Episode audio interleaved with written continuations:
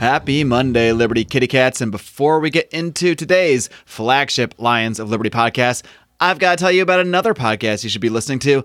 And that is the Brian Nichols Show. Brian Nichols is a great guy. I've been on his show, he's been on this show. And who is this show for, you may ask? Well, this is for folks who are tired of partisan politics, people who are having trouble finding objective news without the media narrative, for those of you looking to take the next step and truly learn how to sell liberty from an expert sales professional. Brian has had so many amazing guests over the years. He's had Justin Amash, who, of course, has been on this program, Thomas Massie, who I have not had on. I'll have to remedy that soon. He's also had great Liberty names like Matt Kibbe, Jason Stapleton, Larry Sharpe, and, of course, yours truly, Marc Clair, has been on that program as well. And there is no better time to be hopping on board the Brian Nichols Show than right now because he has just expanded to two shows per week. So take his five episode challenge. You listen to five episodes. If you're not hooked, you get your money back. So check it on out wherever you find podcasts or over at briannicholsshow.com. Welcome to the Lions of Liberty podcast. Here's your host, your guide, your shining beacon of liberty, Marc Clair.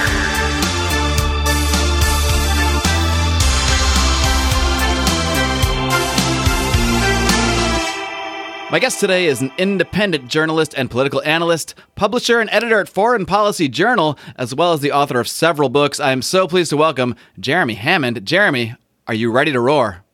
Let's go. Alrighty. Uh, Jeremy, before we dive into today's topic, in which we'll be discussing a lot of your work reporting on COVID 19 as well as on the vaccine industry, I want to learn a little bit more about you and the path that led you here. So, how did you first get down this path of becoming uh, an, an, independent journalist uh, and staying sort of free of uh, corporate and government control? Well, it really began uh, after 9 11. And uh, so, right after 9 11, the, the, the attacks, uh, I happened to have already bought my plane tickets to go to Taiwan, and I went to Taiwan right after that uh, with the intention of staying for six months, and ended up staying for 12 years. Uh, but uh, I I just didn't accept the answer to the question. You know, when I, I, was asking myself the question, I was, you know, somewhat naive, probably more more knowledgeable than most, but still asking myself the question, why would somebody do this? And so I was, uh, you know, didn't accept the answer we were given by the government that it's because they hate our freedoms. And so I just started researching once I got over there, and I would started out at an internet cafe, and eventually had my own computer to research from, uh, and just started digging into that question. And and of course that led to my research into foreign policy and started writing about that just before the Iraq War. Uh, I, I was writing home to families and friends you know, warning them that the government was lying about the weapons of mass destruction and, and lying to start a war. Uh, and that led to me eventually launching my first website. And, uh, you know, down the road in 2008, I launched Foreign Policy Journal.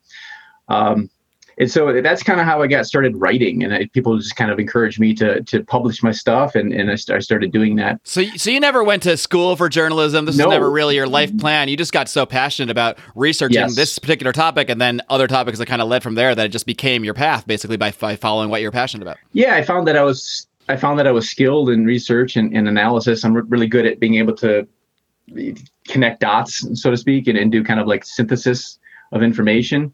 Um, I just kind of was naturally skilled at that, which is what enabled me to see that the government was lying about weapons of mass destruction, for example, without any kind of background in analysis or anything in, in, or training in journalism. I was able to see that pretty clearly. Um, and, I've just applied those skills over the years to, uh, and then it, that my interest in foreign policy naturally led into interest in economics because everything that happens in terms of foreign policy, there's always financial interests involved. Uh, and so I got started studying economics pretty intently with a, a particular focus on the role of the Federal Reserve. Uh, and then in 2012, my son was born. Um, and so that led to me researching, kind of applying my journalism skills to researching the question of vaccines. Because, you know, we, uh, as, a, as a father, we were going to, as parents, we were going to need to make uh, choices about that. And so I wanted to make informed choices. And so I just started researching the medical literature and, and then you know, I was always skeptical of, of the, the kind of the, the dogmatic line we always hear about vaccines.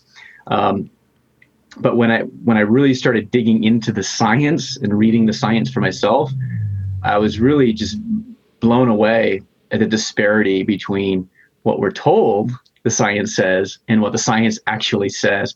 Uh, and so that kind of led me to really shifting my focus of my journalism uh, onto the vaccine issue. And now with with the uh, COVID nineteen pandemic, I've really shifted my focus um, to address that issue and the and the propaganda and the fear mongering uh, and uh, they essentially challenging the lockdown policies, the extreme measures that have been taken in response to the virus uh, that violate liberty and they're one can easily argue are doing far more harm than good. Let's go back to your work on vaccines because I think in many ways that led to uh, a lot of your skepticism when it comes to health reporting and that sort of thing that we're seeing now with COVID 19. What were some of the most shocking things that you found just by, like you said, digging into the science itself, not just, you know, reading articles or, or out there, but actually looking at everything yourself, doing the same kind of research that you did when you're trying to investigate, uh, you know, foreign policy and 9 11 and, and that kind of thing? One of the most striking things is just how uh, scientists acknowledge how little they actually know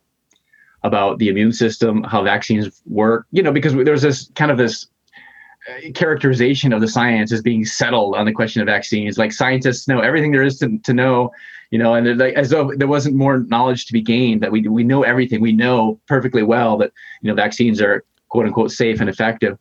Um, but you know, you start reading the literature, and and there's so much controversy and scientists are acknowledging, you know, they don't understand how the immune system functions, how vaccines even work, you know, to to uh, you know, in, in how do you define work? That's a whole other question, but you know, the, the, what the effect is on the immune system, both in the short term and the long term, and uh, so just that that that disparity between where we're told this, you know, there's all this this science is settled basically, and then you get into the literature, and there's all these uncertainties and unknowns. Uh, and, and, that was one thing that really, really struck me among among others. But just in, in, in, broad terms, that was one of the things that really struck me. How do you respond when, and I, am sure you get this kind of stuff talking about this issue because anybody that brings up any kind of questioning of the narrative, at least specifically when it comes to vaccines, is immediately labeled an anti-vaxxer or a conspiracy theorist. And uh, I'm sure you get this stuff all the time. How do you respond to people when they're just they're so maybe ingrained in what the narrative is that any sort of questioning of it, even if you're just pointing at the exact same facts that they are supposed to be looking at as well.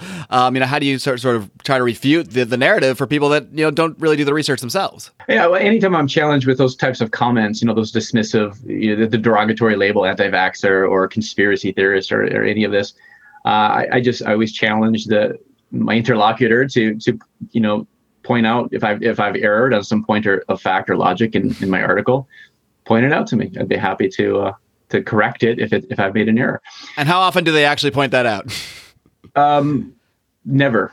Okay, never. I, I mean, I can't think of. Well, there was one time. Actually, I, can, I, can, think of one time where I where I challenged Peter Hotez, Dr. Peter Hotez, who is one of the you know he's always quoted in the mainstream media, and I wrote an article exposing how he lies to the public uh, in a New York Times uh, article op-ed he he wrote, and he did uh, he did identify uh, one one uh, factual error I had made where I had mis- I had confused the the uh, European company Merck with the U.S. manufacturer Merck, which I immediately corrected, and and everything. And my argument stood and of course, that dispels any work you've ever done over the last, you know, 12 Well, and, and that's not to say I don't make, make mistakes in my work. It's just that when sure. I do, it, it, tends to be my own reader, readers who, who very curiously and, and, you know, point it out to me and say, well, you, you wrote this, but actually this. Uh, and so it's, it's my friendly readers who, who tend to, to point out my errors to me. Whereas when I challenge, you know, people who are, who are you know, dismissing my work and, and labeling me and, and calling me names and things, when I challenge them to point out errors, they, they're never capable of doing it. So it's not that I don't make, make mistakes, but, you know, I do pride myself that when I do make a mistake, I'll, I'll immediately go and, and correct it with an acknowledgement of the error at the foot of my articles. And, uh, and I try to be very accurate. And, and you know, anyone who's familiar with my work knows that I, I everything I write is fully referenced. Uh, at least most of my articles. Very rarely do I write something where it's kind of more of an opinion piece where I just kind of, you know, shorter shorter articles. I do a lot of long form content that's, that's very in depth, detailed articles, fully referenced with with uh, uh, you know references from the medical literature uh, primarily.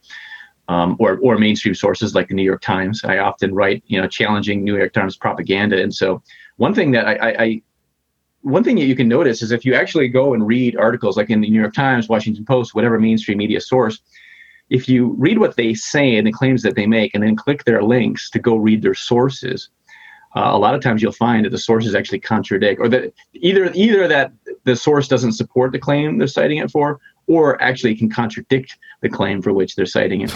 Um, and that's that's very common. I mean that's routine. I can it's, it's very common that i read an article and then i check the source and the source doesn't support the claim or contradicts it. um, you'd be amazed at how frequently that that is the case. Going back to your initial research there, when you first, like I said, when you were having a child and decided to research vaccines, do you mind sharing like what conclusion you came to as, as far as your? I mean, if you don't want to share your personal choice, that's okay. But what what kind of things did you come to as far as vaccines overall that sort of influenced your decision? Well, I, the way I see it, you know, the the media we're supposed to just follow the CDC's recommendations, and the media, you know, if you don't, if you dissent or or question or criticize uh, public vaccine policy, you know, again, you're you're just labeled an anti, you're dismissed as an anti-vaxxer. But of course, you know, a lot of the, the parents who have chosen not to vaccinate, to continue vaccinating the kids are are you know more aptly labeled ex-vaxxers because they did vaccinate uh, their their children and uh, and they saw the damages from that and. Um, so to me, you know, one of the things is they always compare things. They they always compare things in terms of relative risk. So you know, if you don't get the vaccine and you get measles, then this. Um, but you know, I, I, look at things in terms of absolute risk, and the chance of my son even getting measles, being even being exposed to it in the first place, is almost you know is near zero. so I have to factor that into the equation. Right.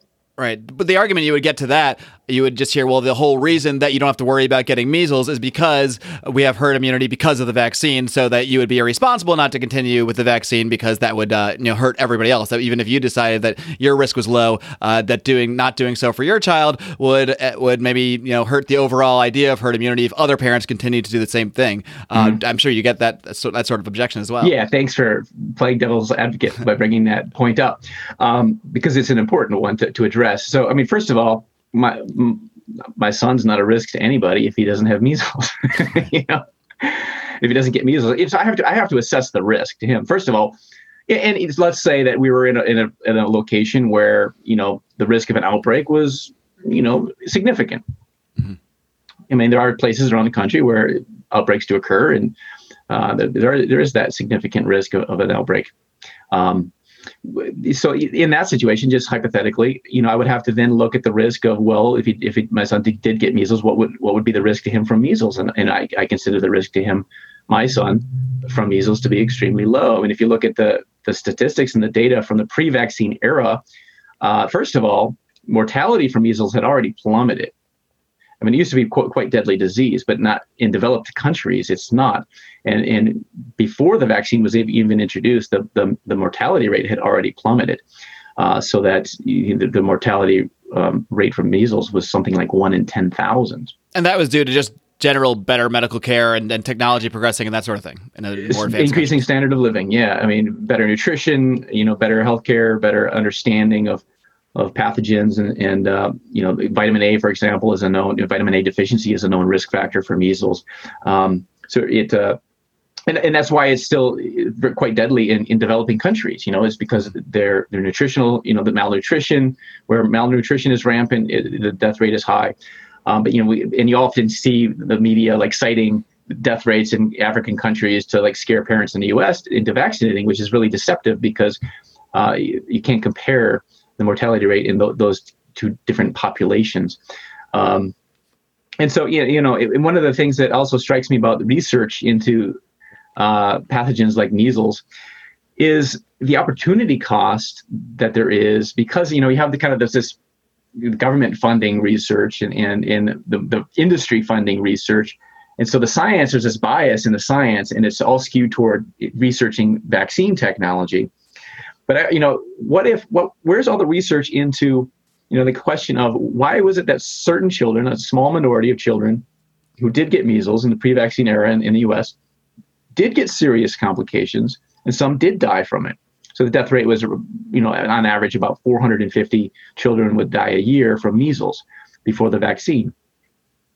So why why was that? So where's all the research into that? You know, what was different about those children? What put those children at risk for measles? Whereas for most children, the vast majority of children, it was a benign illness that they recovered from, that they gained lo- lifelong immunity from.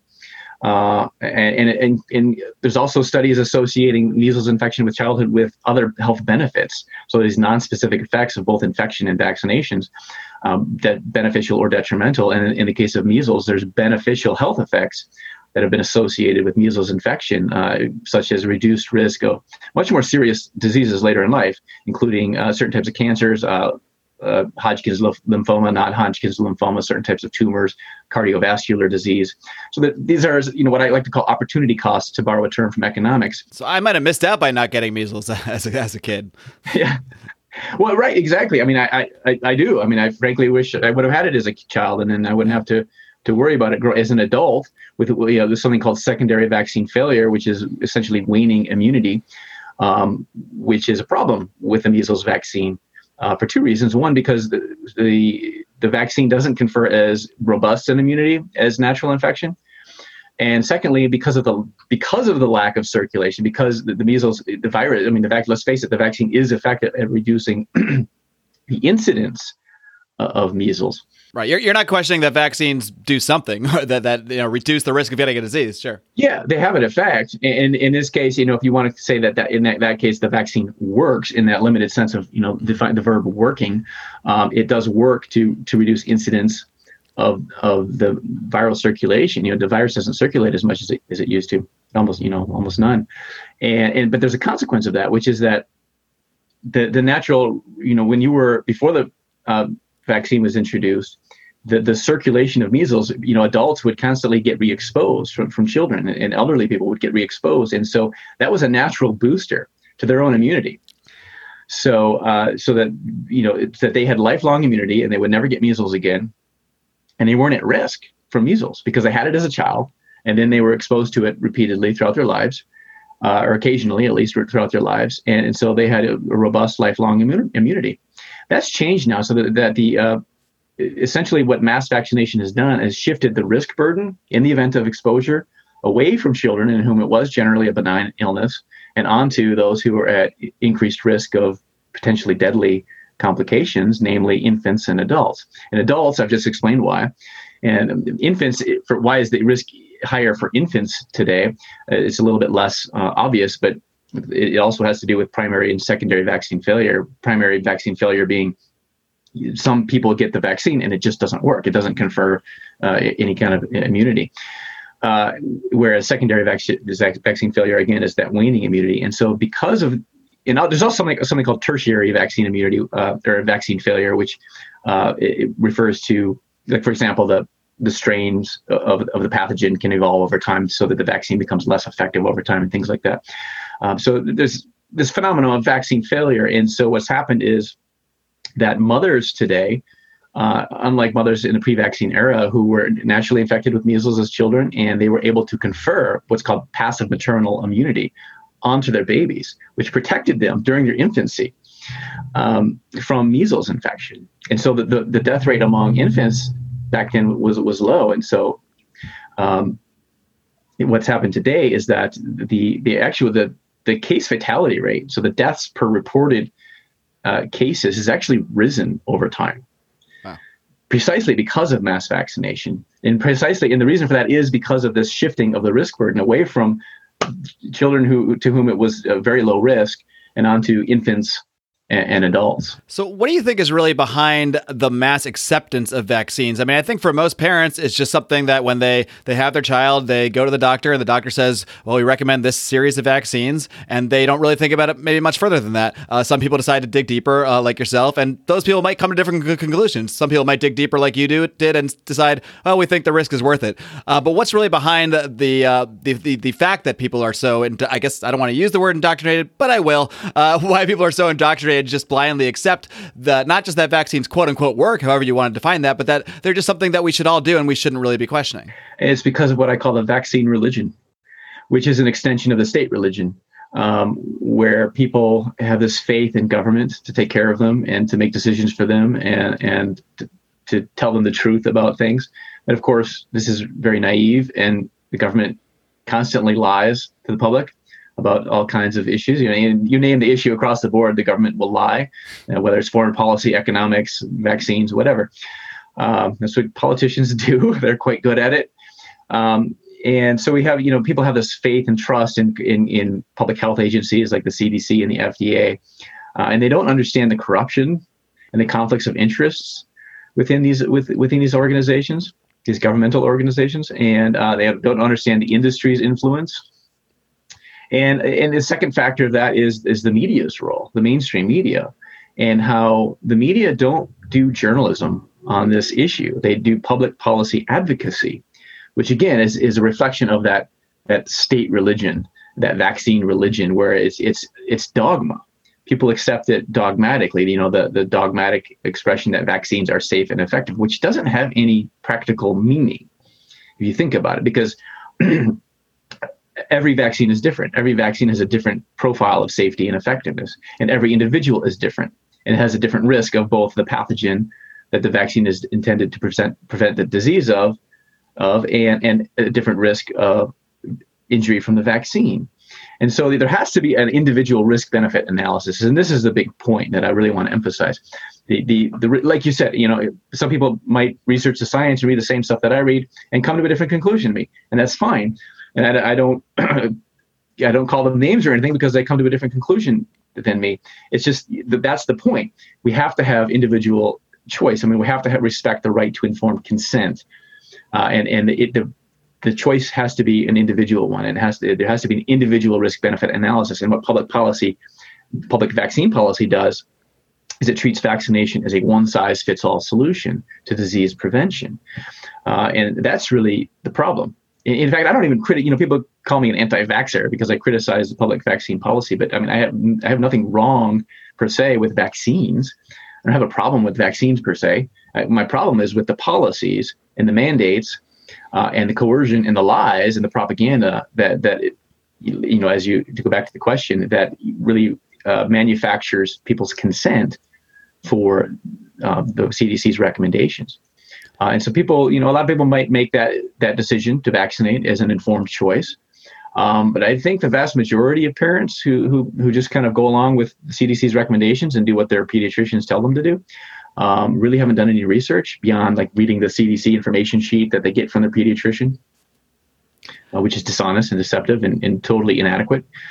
Yeah, because well, people will say, "Oh, we, we, you read the insert, and uh, you know it's no." But what, what's actually in those inserts that the pediatrician gives you, or can give you anyway, if you ask for it, as opposed to like what what's really behind all that? You'd have to ask because they don't they don't. Yeah, they don't hand you a flyer with all with all the information. I, I don't think most doctors actually have, have ever read the the inserts themselves. I mean, the doctors also get their information from the CDC and the mm-hmm. American Academy of Pediatrics, and which is an industry-funded organization.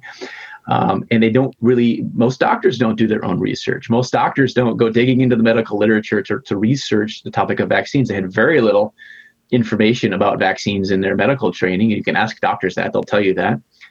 Um, that they, you know, don't really spend a lot of time learning about vaccines. It's all kind of very basic and, and dogmatic the way the way that it is, and so uh, you, you, know the information you get. I, so most doctors, I don't think, will do that. But then you know if so if you do ask you maybe they'll give you the, the package inserts you can go to the fda's website and read the package inserts for the vaccines uh, which are from the manufacturers that, and, and they're required they're legally required to have this information these disclaimer legal disclaimers essentially in their product uh, packages for the vaccines uh, listing the potential adverse events for example, of vaccines. And you know, you go into the if you read those those inserts, uh, you know, it's it's quite uh, there's quite a disparity between the, the, the, line that we're told that vaccines are safe and effective, and and what they say in the in the inserts. Sometimes also in terms of effectiveness. What what are some of those potential risks that they even openly will state in the inserts because a lot of people will still say even if they've heard everything you've said up to this point they might say well even if it's you know maybe there's some some lifelong immunity issues what have you but i still don't want my kid to get vaccines. I, I still don't want my kid to get measles i should say. Uh, yeah. so we should just do the vaccine because at the end of the day at least you're a little more protected. Like you even said it does cause, uh, give some level of protection uh, for most people. So what are the, some of the immediate risks why someone like yourself might stop and say i don't want to put this needle in my child. I don't think it's worth it even if it does provide me a little bit more protection against measles well, as an example, feb- febrile febrile seizures, so seizures with fever, are, are, are fairly common uh, adverse event associated with the MMR vaccine, the measles, mumps, and rubella vaccine combination. Um, and febrile seizures have been associated with long-term consequences, uh, so an increased risk of epilepsy. And epilepsy has also been associated with an increased risk of, of autism.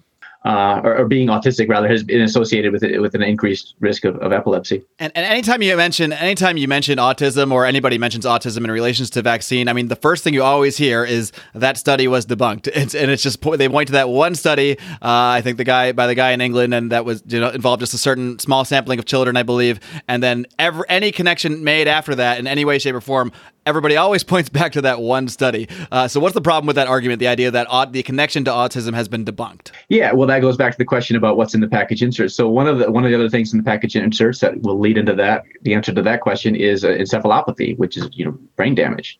Um, and so, uh, it, in the U.S. government has uh, has acknowledged that vaccination can cause brain damage that manifests as symptoms of autism. This was acknowledged in a, in a case that fell under the, the what's called the Vaccine Injury Compensation Program, the VICP, which was established under a 1986 law that granted broad legal immunity to the vaccine manufacturers. So the effect of the law, uh, the effect of the legal immunity plus the Vaccine Injury Compensation Program is that uh, the financial burden for vaccine injuries is shifted away from the uh, the um, the pharmaceutical industry and onto the tax-paying consumers. So the, the fund is, uh, the program is funded by a, uh, an excise tax on every vaccine dose administered. So uh, encephalopathy is, is one of the things that's listed in the inserts. And the, the government, again, has acknowledged that encephalopathy um, is, a, is a potential consequence of vaccination that can manifest as sim- symptoms of autism. And so coming to the 1998 uh, uh, Lancet study that was retracted, of course, it, there's this kind of there's a script that pretty much every mainstream media article that you read about vaccines is, is kind of like follows the same script. Right, uh, yeah. Like you said, bringing up that study and all that was debunked, and this was the origin of you know the fears, parental fears about autism. But that's completely false. The entire narrative is false, and I've written about this. Um, so, for example, you know the the, the claim that, that that was the origins of parental fears about uh, vaccines causing autism is completely false, and I, I can simply prove that that's false by pointing to a 1991 uh, review by the Institute of Medicine that discussed parental fears of the DTP vaccine, the diphtheria, tetanus, and whole cell pertussis vaccine, causing autism. Um, and so you know, there were that that study, the claim that that study was the origin of these fears is is false. The origin of, of this concern about vaccines potentially causing autism comes from the parents, parents who vaccinated their children and witness their children regress into autism or or you know develop other developmental neuro, neurodevelopmental disorders. Uh, and so so that's the origin of, of it. And so you know and we're also told that there's been all these studies since that have you know um, that have proven supposedly that vaccines don't cause autism but that's untrue. And for you you know i mentioned earlier how the cdc lies to people and you go to the cdc's website and they have a page that's titled Vaccines Do Not Cause Autism. And uh, to support that claim, they cite a number of uh, a number of observational studies and an Institute of Medicine report, uh, I believe in 2011. And so, if you go to that 2011 Institute of Medicine review and, and read what it actually says, they actually point out how observational studies are insufficient to, you know, to uh, falsify the hypothesis uh, and, and, in fact, none of this, those observational studies were actually designed to test the specific hypothesis that vaccines administered according to the CDC's uh, routine schedule um, can increase uh, the risk of uh, of autism in susceptible children, children who either have a genetic or an environmentally caused susceptibility. None of the studies that it reviewed were were even designed to test that hypothesis.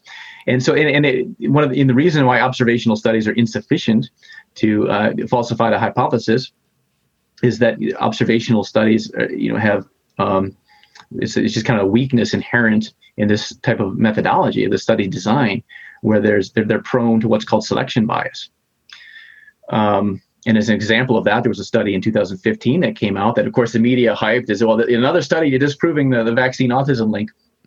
But if you actually go and read that study, what they actually found was not that uh, the, the proper conclusion was not that children who got the MMR vaccine uh, were were no more likely. In fact, they found a negative association. So it wasn't that the, the children who got the vaccine were less likely to develop autism. It was that children who were at higher risk of developing autism, for example, younger siblings uh, of children that had been vaccinated and did develop autism, those children uh, who are at higher risk of developing autism were less likely to be vaccinated with the MMR vaccine.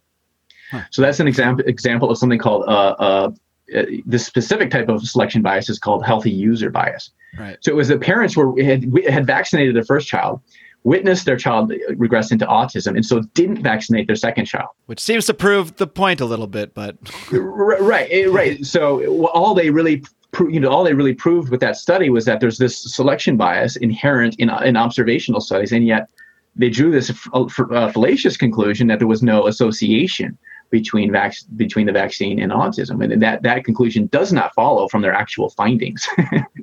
so many people I know, when you bring up you know any kind of questioning of the CDC and how they are there to disseminate information about whether it's vaccines or uh, infectious diseases, I mean the biggest thing you get is well if if we don't have an organization like this uh, run by the government, an organization quote unquote we can trust, as some might say, uh, how will we get this information? How will we get information accurate uh, information about vaccines about diseases? And uh, for many people people, it's hard to wrap for them to wrap their heads around any other way to get information other than one from a central organization. Uh, but what's your response to that when people bring that up? That so what are we supposed to do? You know, maybe it's uh, maybe it's uh, corrupt at this moment, but maybe we just need new people in charge. Is, is kind of what you'll get. Yeah, if the government wasn't involved at all, people could get their information directly from the manufacturers, which w- w- would have they would be legally liable for the information and, and, and the products, so that if they did cause injury, parents could sue and, and, there would be discovery and the whole process and juries and um, there would be that whole process and the media would be doing its function. I mean, to me, that's the big red flag with vaccines. The uh, that vaccine court, that special court. I mean, if you if you're if you're on on the up and up, you can just do things in regular court where people sue people for damages and yada yada yada. And then, but what's the what's the justification that the maybe the vaccine industry or the, the government uses for why this special court needs to exist for this one you know very specialized section of the medical industry? Because there were so many lawsuits against pharmaceutical companies in the early 1980s, uh, up until that law was passed, um, for vaccine injuries, that vaccine manufacturers were going out of business, and that was threatening public vaccine policy. Hmm. It threatened the vaccine supply, and so public policymakers said, "Well, we can't have that because you know we recommend everyone get their vaccines, and we can't have a, a supply shortage. So we have to protect the pharmaceutical companies." That was the rationale. That was the reason for it. No, at least they're honest. That's to protect the pharmaceutical companies. yeah, and of course they did it in the name of you know it was called the National uh, Child Vaccine Childhood Vaccine Injury Act. I believe was the name of it. I forget exactly. And so they did it in the name of the children. Of course, of course um, yes. that was just kind of the propaganda spin that they put on the law, which again shifts the financial burden away from the pharmaceutical industry and onto the tax-paying consumers. The, the financial burden for vaccine injuries. Hey, kitty cats, gotta take a quick little break here to tell you about something that does not cause injuries, and that is the delicious coffee from our friends at Lorenzotti Italy. These guys are not only great coffee connoisseurs and entrepreneurs, they're also libertarians. They're also listeners of this show. They are also Patreon supporters of this show. So they are the kind of person that you want to support. So if you are a coffee drinker, please do head over to lorenzotti.coffee. That's lorenzotti.coffee, not .com. Use discount code LIONS at checkout for 10% off your order. And what's great about these guys, they don't just sell coffee, they also help people set up their own coffee shops. They have financing. Uh, they can rent equipment. They do so much to not only provide coffee for people, but also to help set up other people as entrepreneurs in that same space. What an awesome concept. So please do head over to Lorenzotti, L O R E N Z O T T I, lorenzotti.coffee. And don't forget to use discount code LIONS for 10% off your order. I want to dovetail a bit into, um, you know, obviously all these years of research has made you skeptical, of course, of any sort of reporting uh, when it comes to the medical industry. So I'm curious when you started to, when your sort of journalism red flag started to go off about coronavirus, about COVID 19, when you started to see the reporting in the mainstream media. Uh, when did you first start to, I'm probably immediately, is my guess, become skeptical of the narrative? I, well, I, wouldn't say quite immediately. I was, it was kind of, I mean, it was obviously on my radar. I was kind of paying attention in the early days of it. I mean, uh, I was kind of more expecting it. I guess I anticipated it would be something like SARS, where, right. um, you know, back in 2003, I was hear about it for a few months. Um, it doesn't affect yeah. most of us, and we move on with our lives. Yeah, or, or you know, Zika, or uh, you know, the the H1N1 flu. I mean, there's there's all these outbreaks that happen over over time, and then they always hype it and they always make it su- such a a big. Uh, you know, always there's always this fear mongering response to it. And I was in Taiwan actually at the time that's the SARS outbreak, and I remember being like the only person on the public transit not not not wearing a mask because I just I wasn't afraid. I just had no no concerns about it whatsoever. Um, and I, I kind of I guess I expected it to be more like the the original SARS, but of course SARS-CoV-2 is is much more contagious, and, um, and so it did outbreak and become a pandemic. Um, and, and kind of, I guess the point where I really started um, paying more attention to it and, and, actually not just kind of passively reading about it, but kind of more researching it was when the World Health Organization held up China's response as a model for other countries to follow. and China had a very, uh, very well. They had two different responses. I think you might say. At first, they kind of maybe tried to hide it or didn't really talk about it, but then once it was known, they they pretty much locked down uh, as about as total, right. totalitarian as you can be. Right, exactly. And so for the for the World Health Organization to uh, to hold that up as the model to follow, uh, obviously concerned me, and and and you know that was a threat to my liberty as I saw it. And so I started really researching and, and really paying attention and following the studies as they came out. And, and of course, it's a rapidly evolving. The science is rapidly evolving still, and um, you know there's so much information. And that became really overwhelmingly consuming, you know, time consuming, um, because there's just so much information and there's so much propaganda and, and fear mongering, and uh, the policies are not. Um, you know, of course, they always cite, they always claim that they're science-based policies, but they're not. I mean, they're really not evidence-based policies, and they're they're based on fear and panic, uh, not not the data. And so that's what I've been trying to do is just kind of show people, try to calm people's fears, and, and let, us approach this just rationally, calmly. And yes, there is there is a serious risk. Uh, certain individuals are at serious risk from this virus. Uh, there's no question about that. But the, the fact is, is that the data show that most people, the vast majority of people, are not at uh, significant risk of serious COVID 19. Um, including children. You are not you know the risk to children is is quite is very low. In fact uh, it's acknowledged that um, that the risk from the influenza from the seasonal flu is much greater for children than uh, SARS-CoV-2 and and yet we never had uh we never shut down schools for the seasonal flu or H1N1, and we never had. I mean, some of these pictures that I see from I think a lot of them are from Europe are where this, this thing where kids are. They're some some schools they're in these little pods six feet apart. Other schools I've seen them when they're in gym class and they're in these little circles. I mean, it's it's really really creepy stuff. Some of the solutions yeah. that you see presented to something that they're still learning so much about, but at the same time, like like you've mentioned, there's no evidence that it's really causing the kind of harm or has the, even the potential to cause the kind of harm in relation to the reaction that's being presented for it. Right, and that goes back to the models that came out. I mean, like for example, the the Imperial College London model that came out in March, like mid March, that was so influential in causing the UK to shift its policy. The US shifted its policy. Um, from you know, we were in, we were sold the lockdown measures uh, on the grounds that well these are just a temporary thing. We have to for a couple weeks we're gonna have to lock down just to prevent the hospitals from being overwhelmed, and then you know we can kind of ease up once once hospitals kind of ramp up their ability to to to uh, you know ramp, ramp up their capacity to be able to handle. I remember those good old days when they, we told we were told, oh, we just need a couple weeks to just you know separate and let things calm down, and then things will go back to normal. and at least here in California, I'm here. Uh, you know, we're in September here, pretty much, and uh, you know it's still uh, we're maybe we're not as locked down as we were in March, but uh, we're certainly not anywhere close to normal. And I, I, know it's different in various parts of the country, but here it's certainly uh, you know we go from we don't need to wear masks and we shouldn't wear masks, and now technically speaking, anytime time I leave my house here in California, I'm supposed to wear a mask. Uh, I do that when I go into establishments, but I refuse to do it if I'm just going to go walk my dogs or, or something like that because that's just ridiculous. So yeah, agreed. Same here. Uh, but yeah, so that's how it was sold to people, right? These lockdown measures were sold on that that that was the claim. We have to flatten the curve, and that, that was how they were sold to the public. Um, but what what the public wasn't told, what the media didn't tell the public, and what policymakers didn't tell the public was that same model, that same paper from the Imperial College uh, the, the, media kind of focused on the first half of a graph they presented in that paper, where they, they kind of showed that you know with with the lockdown measures they could keep the the hospitals from being overwhelmed.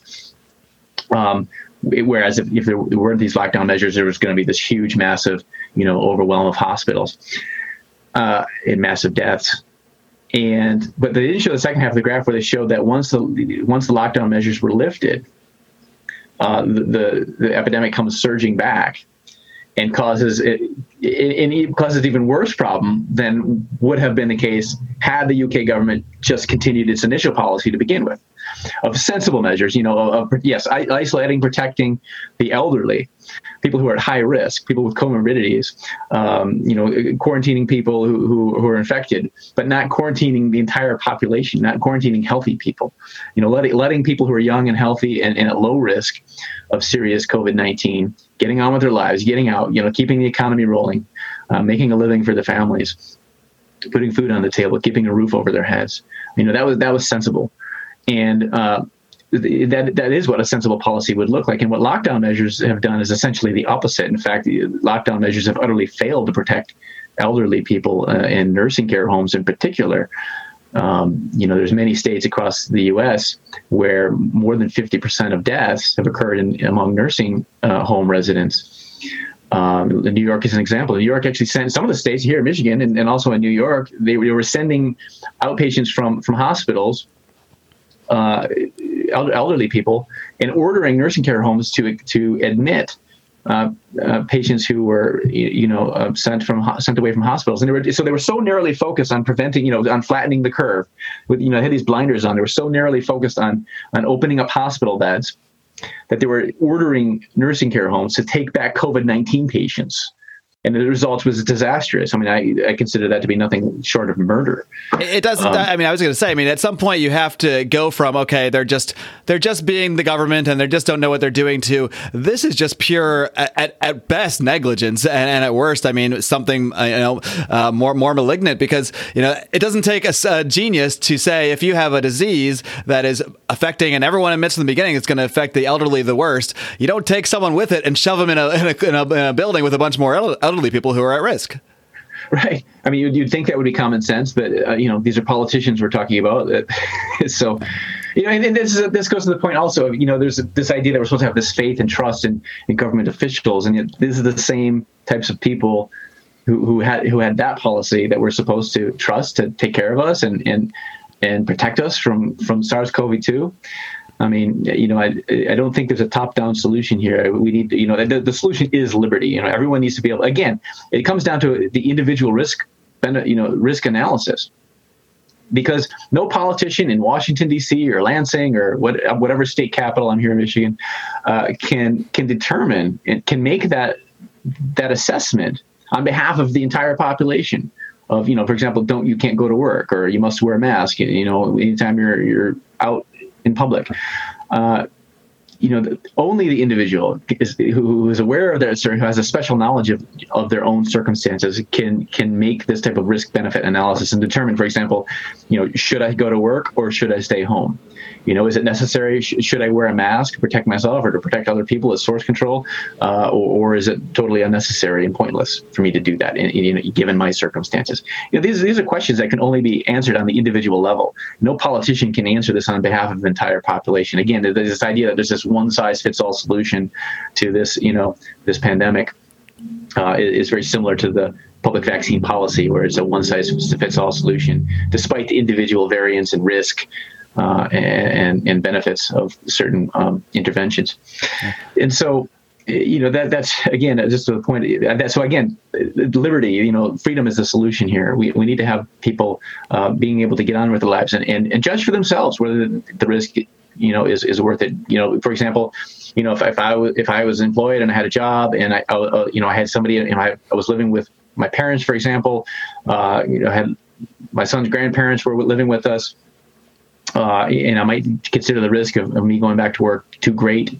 You know, given if my had if my parents had comorbidities or something, you know, that would be for me to decide. And anyone who doesn't want to go to work obviously can, can make the choice not to go to work. But for, for, for those people to say, well, nobody else can go to work either, right. you know, for people who are at low risk and, and they have, you know, in, in low household risk and, and they judge that there is not such a risk for their household um, to be able to go out and go work and make a living. I mean, the, that decision needs to be based on the individual. Sure, because not only, I mean, when it comes to the lockdowns, not only does the initial study itself uh, even suggest that there's are consequences to locking down outside of you know sh- not not spreading the transmission in the very short term, but on top of that, uh, we're, that that even ignores the fact of all the economic devastation that occurs by not allowing people to work, by not allowing people to generate income for what started as weeks and in many places has become months and months and months. I mean, there's places here in Los Angeles that are they're just done. There's no way they can survive, whether it's massage parlors or you know restaurants that don't have the ability to to serve people outside. I mean, so many of these businesses are not coming back. And the worst part is, based on everything we can see, it's not actually helping stop the virus anyway. Well, yeah, so again, there's this, it goes back to that narrow focus of policymakers, and they're so fo- narrowly focused on just preventing COVID 19 deaths. They're not considering all the countless other factors that we must consider. And, and in fact, again, going back to the Imperial College paper that came out, uh, I mean, they stated right in there that they don't consider the costs of these the measures that they were advocating. Well, how can you advocate a policy of shutting down the economy without considering the negative consequences of shutting down the economy? I mean, it's totally irresponsible. Seems like the cost should at least be one side of the equation. right. And, policymakers kind of just followed that same line of thinking where they, they just didn't seem to care or consider the harms.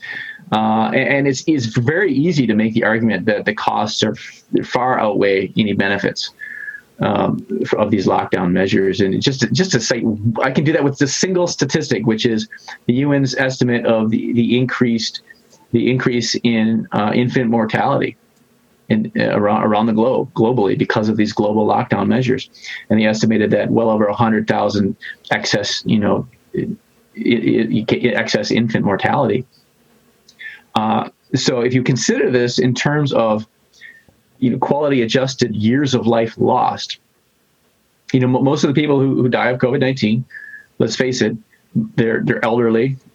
Many of them are already sick. I mean, most of them are already sick. Many of them are already dying, and they wouldn't have had much time left on this earth with us, anyways. Whereas when you have children dying because of you know an increase in, in infant mortality, you know increase in malnutrition and and and all the factors that that all the consequences of the economic harms. You're talking about an entire life lost, all of those years of life lost. So if you look at it in terms of years of life lost, uh, you know, I think it's very easy to make the case that, that these lockdown measures are doing far more harm than good. just with that one statistic alone, and there's so many other statistics, you know, increases in suicides and and depression and in um, you know shortening of of people's lifespans because of you know uh, you know dietary um, issues, you know, loss of proper nutrition, you know, people, I mean, there are economic harms when people lose their jobs and they lose ability to put healthy food on the table and they're eating junk food because it's cheaper. Right. Unfortunately, you know, when you eat unhealthy, it happens to be cheaper in this country to eat unhealthy food. Um, there's all these, these, these long, you know, short and long term negative consequences that policymakers just have not even considered, uh, which is criminally reckless.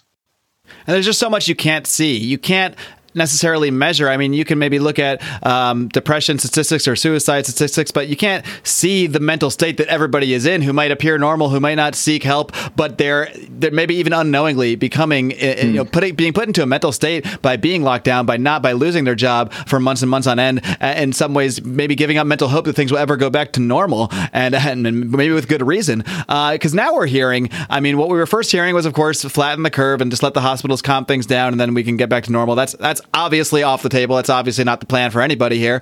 Um, but but now we're hearing, well, for, at least for what we're hearing from a lot of uh, governors and a lot of uh, you know government officials, uh, we're hearing, well, we can go back to normal once we have an effective vaccine. So now we're kind of dovetailing back to uh, your, your work into vaccines here, and now it's really being pushed as the only time we can co- quote unquote go back to normal is when yeah. there's a vaccine, which really implies that you're not going to be able to do the normal things unless you take that vaccine. Um, so I, I want to know what your thoughts are on, on the push for the, this vaccine that is, I guess, being created or it's about to be forced on us either through uh, direct laws or at least through a, a, kind of social pressures or just pressures to live. I mean, whether it's just your private company uh, who might across the board at the guidance of the CDC be requiring this vaccine going forward, or whether it's an airline or another government that's going to require that vaccine to travel. What is this going to look like based on what you've been seeing and based on your research in the vaccine industry? Well, I happen to have just read an article yesterday from National Geographic uh, on specifically that topic about the vaccine, about mandates, and, and of course it was it was making the argument that we need to mandate this, and, and they were they were kind of bewailing the fact that the government can't just kick down your door and stick a needle in your arm. You know, they, they were talking about that as though that was like, you know, it's, it's too bad that the government can't just do that. So what are we going to do? You know, what what can we get away with in terms of forcing people to get this vaccine? And so they were talking about how, uh, uh, essentially, if you want to have any freedom, you need to get the vaccine. If you want to be able to live your life, if you want to go to a, a sports game, or if you want to have a job, or if you want to travel and have a passport, um, you, you have to have the vaccine. That's the scariest one to me. The idea that the government could essentially trap you here if they chose to, connect something like this to the ability to have a passport. And without a passport, of course, you can't leave the country. So now you're in prison, essentially. A pretty big prison, but prison nonetheless. Essentially, yeah. Um, right, exactly. Um, basically, you're under house arrest without due process of law. That's essentially what it would, would amount to. Um, and so, I mean, there's, and there's been talk about that from the beginning. You know, I mean, again, the Imperial College paper.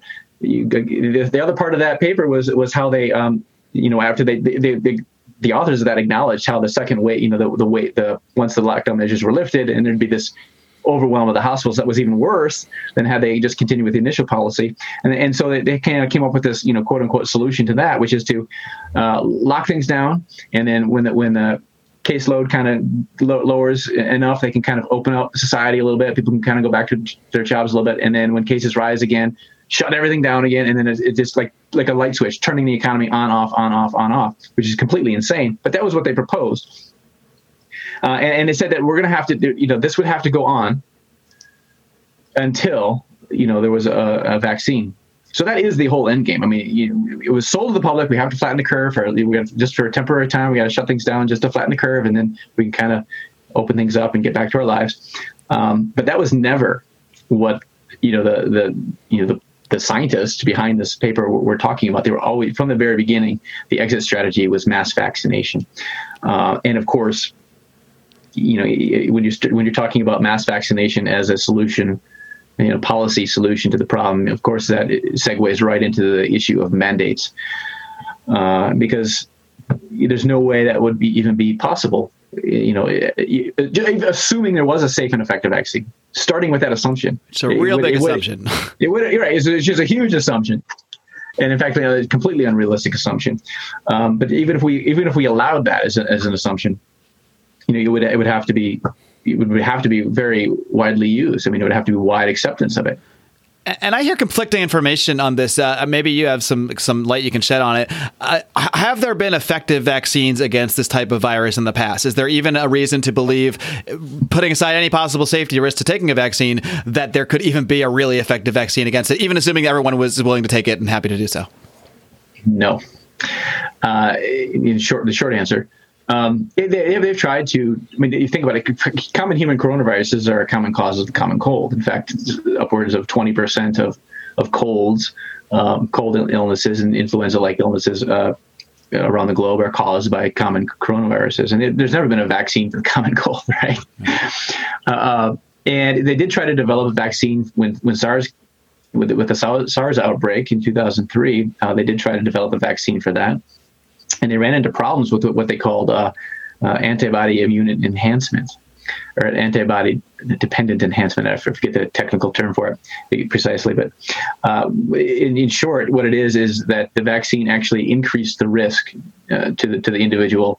Uh, they, didn't, they didn't have human studies at the time, but in animals, uh, the animals were at increased risk from the virus, who were you know the animals who were vaccinated.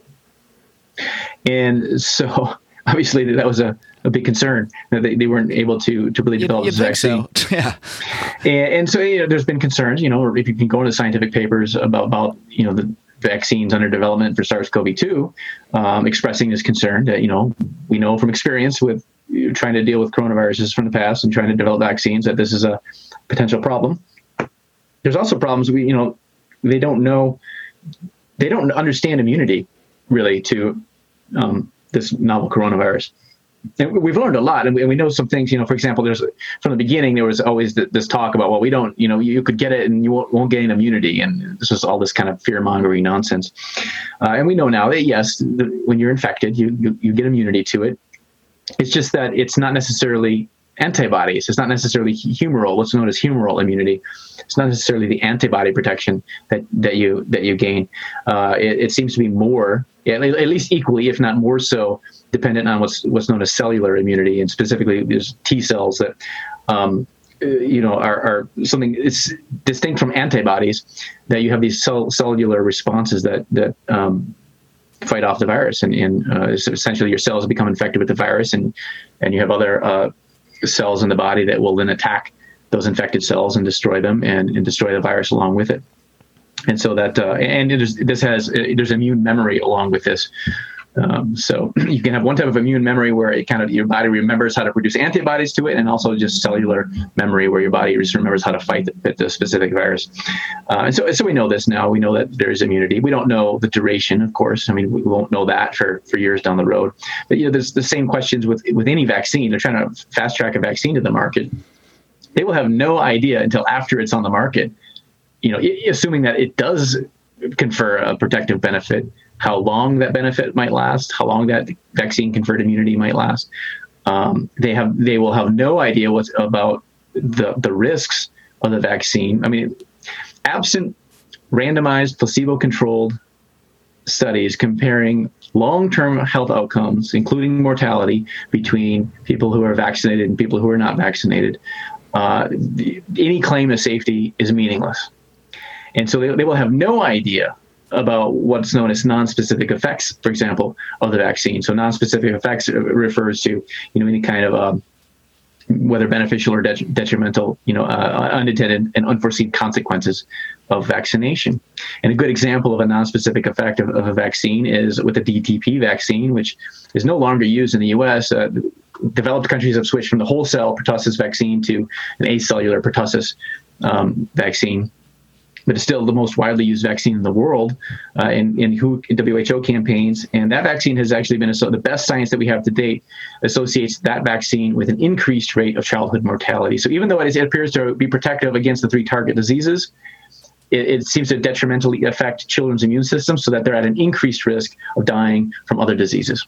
Wow. And again, they always seem to focus on only one side. They sort of cherry pick one one part of that, and then that's the part you'll hear about. You never hear about the other sides, about the possible side effects and the possible other associated risks. Right, and there's no possible way if they're going to try to like rush these safety studies through in a matter of months. I mean, they're literally talking about months. I mean, they, they give the figure of 18 months to get a vaccine to market, which is you know now we're several months into that. Um, and the idea that they're going to be able to claim that the vaccine is safe when that will have no meaning. When if when they if and when they they, they claim that the vaccine is safe, that will be a completely meaningless claim because they will not have done the studies that would be necessary to determine whether that vaccine is safe, and that's just that's just a logical truism. Jeremy, one more question I want to ask you, and this is really more of a maybe an opinion kind of thing, but uh, for somebody who, uh, I mean, like yourself, I suppose, and I'm sure there, I, I, know for a fact there are many other people out there that have researched vaccines that are skeptical of vaccines that maybe they give certain vaccines to their child, maybe others they don't, uh, but that just don't buy the mainstream narrative, you know, without looking further into things. But here we are with so much pressure now, um, not just, and the scariest part is it's not just from the media, it's not just from the government, it's in many ways our, our neighbors and our fellow man and most people that I run into that are seemingly just thirsting for the vaccine because it's already being presented as the only way that they can return to normal life. So not on, not only are we under the threat of mandates, but we're under the threat of I don't know our neighbors pressuring us and that sort of thing. So what can people who have genuine concerns about the risks of vaccines do when we can see this coming? When we can see the pathway, we can see the fact that one way or another, whether it's through laws or whether it's through uh, you know private sort of uh, enforcement or social pressures or what have you, there's going to be some sort of sort of mandate of this vaccine. I mean, there's almost no doubt about it at this point. So, what can people do? Yeah, I think the most important thing to do is just to continue educating ourselves and then sharing the knowledge we gain and speaking out. I mean, everyone has to speak up and speak out. And, and I know that can be hard. I mean, I know I went for I st- I researched vaccines intently in the science for years before I ever kind of gained the courage to kind of write publicly uh, about about it. Uh, so I, I, know how intimidating it can be because it's a you, you know you can basically guarantee if you speak out against vaccines in any way that or public policy, you, you, you're placing a target on your back. And even just publishing this interview, I know even a certain segment of my audience will have that reaction. And this is an audience who's generally open to being skeptical of government. I'm sure. And when it's shared on social media, you'll probably be get labeled and attacked. And um, and, and so I think it just has it, it the way to overcome that is to just gain enough knowledge that you gain the confidence that you know you're confident in your position and your views and your knowledge of the subject. And so that's really what I try to do with my writing is to just empower people with that knowledge that they that they need to be able to uh, to really join this fight for health freedom um, and and to be able to speak up and stand up and speak out against these kinds of policies that not only threaten our health but our liberty. Um, and so that's that's really the goal of, of, all the writing that I do and the work that I do uh, is to kind of just give people what they need to know to be able to take that step. And because that's the only way, you know, we have to essentially reach that critical mass uh, where the policymakers will know that if they try to push something like that on us, that it's never to, you know, that, that it's not to be politically feasible. And so that's the message we have to deliver, and we have to we have to act now to deliver that message because, um, you know, I, I, I, I guess in a po- more positive note, you know, there's, there's been polls of people's opinions about the vaccine. And of course, every time I read one of these articles about one of these polls, they're always like, oh, no, there's so many people who would not accept the vaccine. And, and. I look at it and say, oh, no, there's so many people who still would, right. despite the fact that there's no data on safety or effectiveness of them. They're saying they'd get the vaccine without any data on safety and effectiveness. I mean, that's yeah, their headlines will say, like, you know, troubling poll suggests that yeah, not, not all Americans right. will immediately comply with this right. And you're like uh, somewhat encouraging, but still disappointing. Poll suggests that some people. yes, exactly.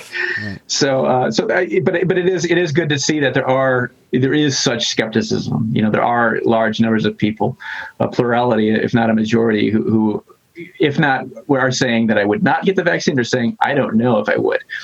Um, which is you know the sensible position. You, you know, wait for the data, wait for the science to be done, wait for the studies before you make that decision they're shocked just by I don't know, not even know. I mean, that that's right. really unbelievable. That suggests right. that people shouldn't even see if it works yet or is effective or anything. right. Just accept whatever. Yeah, we're yeah we're supposed to be like disappointed that some people would say, "Oh, I don't know yet." They're like they're not persuaded yet. Um, the way that the way it's framed, of course, by the media. Um, but yeah, I look at that kind of on a more positive note, and that there is there are large numbers of people, and this is this is the problem. And of course, that National Geographic article talked about that. You know how you know so many people who they wouldn't get the vaccine, so we have to force it on them. It's so sad. I, I, remember when National Geographic was just a, a, cool place to go look at you know pictures of animals, and now look look can't even go there without yeah, a, uh, yeah. you know, without tyranny being forced upon us. Uh, all the more important reason, though, Jeremy, for people to follow your work and uh, inform themselves more. If you're at all concerned about this issue specifically, uh, I definitely want to encourage people to follow Jeremy Hammond. Uh, definitely a great Twitter account to follow. But Jeremy, I'll let you uh, detail all the ways people can follow your work before I let you go. Yeah, the best way is just to head to my website, jeremyrhammond.com. Get my middle initial there, R, jeremyrhammond.com slash FDA. Um, and there you can sign up for my newsletter and also download a, a special report, uh, five horrifying facts about the FDA vaccine approval process. Uh, very uh, salient uh, topic report for what we've been discussing today. Uh, and so that's the best way to keep up with my work is to get on my newsletter. Again, jeremyrhammond.com slash FDA. Uh, and then uh, once you're in my newsletter, of course, you'll, you'll, you'll know where to find me on uh, social media and, and whatever else. So definitely sign up. Yeah, well, Jeremy, I think uh, the work that you're doing is so important, and just the the existence of independent journalists in general is very important. So, uh, even if there are independent journalists I didn't agree with as much as I do agree with you, I would encourage people to support them on a general level. But I certainly encourage people to look further into your work and consider supporting the work of independent journalists like yourself, because uh, we need you guys more than ever. We need people that aren't influenced uh, by mega corporations and by government out there, you know, giving at least their version of the truth in an honest way, uh, which is something that we see less and less of, especially in the mainstream media. So. I want to thank you so much for coming on the show and for all the work you're doing, Jeremy. So keep it up. Keep up the great work. Keep on roaring. Thank you. I appreciate this opportunity. All right, kitty cats, I hope you enjoyed my conversation with Jeremy Hammond, an excellent journalist who I've been looking to have on for quite a long time. Glad we could finally make it work. And of course, this episode was also available early to patrons of the show. You can become a patron and support us by joining the Lions of Liberty Pride over on Patreon at patreon.com slash Lions of Liberty, where we have all sorts of bonus content, live streams. We have the Degenerate Gamblers show, which just came back. Uh, looking at all sorts of uh, gambling related activities and various stories from Brian, Rico, and Odie every single week. We have the monthly Conspiracy Corner, a deep dive into conspiracies with the conspiracy crew, along with all sorts of bonus content. Besides just the content, you also get a discount at the Lions of Liberty store. You can find that over at lionsofliberty.store. And we just debuted a brand new shirt, the Taxation is Death t shirt. You got to get this puppy. This thing is hot, hot, hot, flying off the shelves, but you get 20% off just by joining the Pride. So it's a win win win for everybody. Join the Pride at patreon.com slash Lions of Liberty and check out the store, Lions of Liberty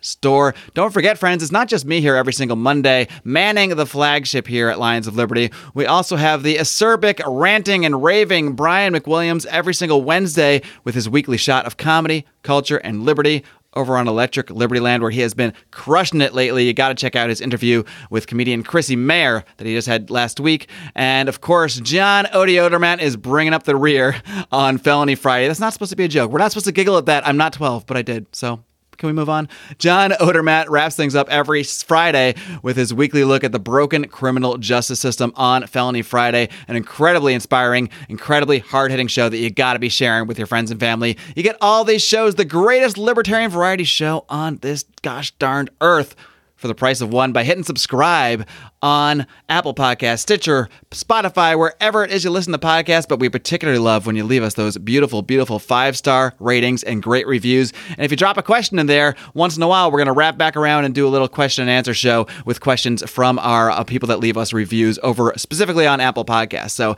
just a really easy way to help the show by leaving us those five star reviews. It does a lot to uh, does a lot to boost up them algorithms, my friends. It's all about the algorithms now. But the algorithms also say you shouldn't rant too long after the show is over. So I'm going to close this thing up, my friends. Until next time, live long